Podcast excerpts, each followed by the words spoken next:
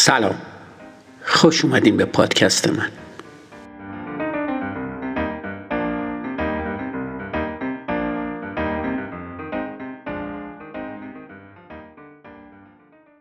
اپیزود پنجاه فصل دو. خطای 25 تفکر شفاف یعنی گروه اندیشی صحبت می‌کنم. تا به حال پیش اومده توی یه جلسه زبونتو گاز بگیری؟ حتما. مجبوری بشینی چیزی نگی و فقط سرتو به نشونه تایید تکون بدی. هرچی باشه دلت نمی‌خواد اون کسی باشی که همیشه توی کار نمیاره. به علاوه ممکنه صد درصد مطمئن نباشی چرا با نظر بقیه مخالفی. چرا که بقیه نه تنها متفق القولن بلکه اصلا ابله نیستن. پس دهنت رو یه روز دیگه بسته نگه میداری. وقتی همه اینطوری فکر و عمل کنن گروه اندیشی وارد کار شده.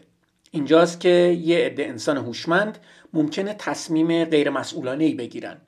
چون همه با نظرشون موافقن و یه اجماع وجود داره.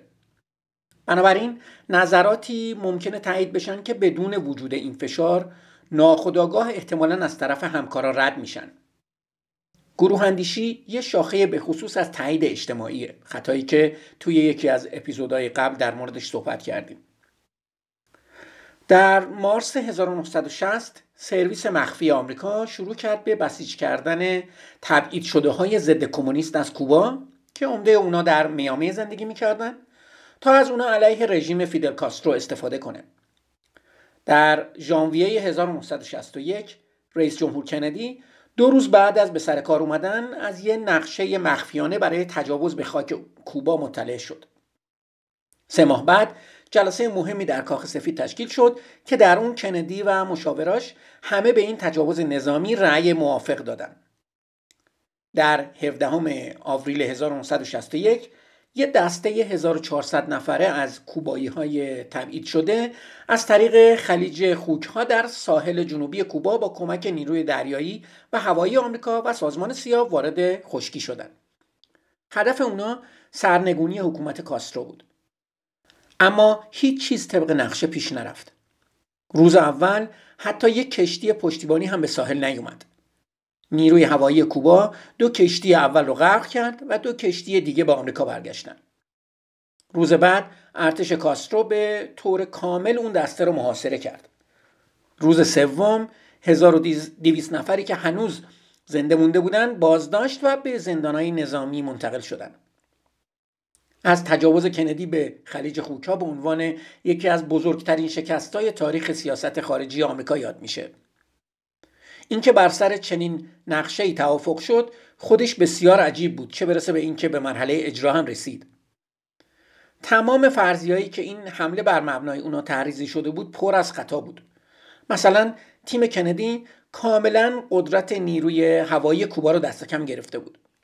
همینطور انتظار می‌رفت در شرایط اضطراری اعضای اون دسته بتونن خودشون رو توی کوههای اسکامبری مخفی کنن و یه جنگ زیرزمینی علیه کاسترو را بندازن. یه نگاه به نقشه نشون میده اون پناهگاه حدود 100 مایل با خلیج خوکا فاصله داره و یه باطلاق غیر قابل گذر هم این وسط وجود داره. با وجود این کندی و مشاوراش جزء هوشمندترین افرادی که تا الان رهبری دولت آمریکا رو در دست گرفتن. اما بین ژانویه تا آوریل 1961 چه مشکلاتی پیش اومد؟ اروینگ جانیس استاد روانشناسی ناکامی های زیادی رو بررسی کرده. اون نتیجه گرفت تمام اون ناکامی ها در این الگو مشترکن.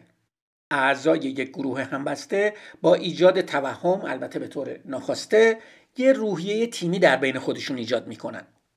یکی از این تصورات باور به شکست ناپذیر بودنه.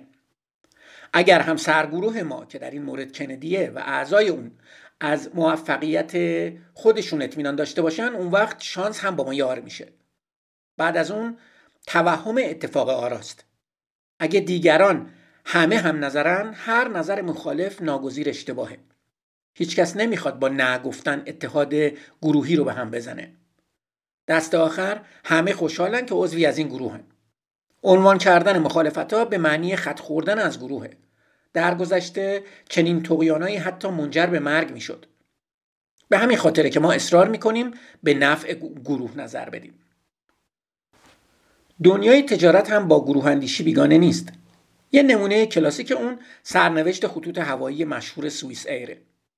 اونجا گروهی از مشاورای گرون قیمت دور مدیرامل جمع شدن و با تکیه بر توهم موفقیت های قبل خودشون یه راهکار بسیار پرخطر رو که شامل خرید بسیاری دیگه از خطوط هوایی اروپایی بود انتخاب کردن. چنان اجماع قدرتمندی بین اونا که سرمست موفقیت های پیشین خودشون بود ایجاد شد که حتی مخالفت های منطقی هم سرکوب می شد. این امر باعث ورشکستگی این خطوط هوایی در سال 2001 شد.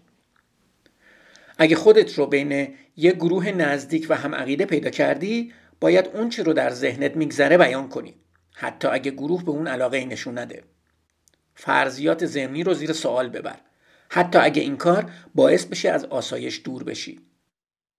اگه رهبری یک گروه رو به عهده داری یه نفر رو به عنوان مخالف منصوب کن. اون احتمالا محبوب ترین فرد گروه نخواهد بود اما شاید مهمترین عضو باشه.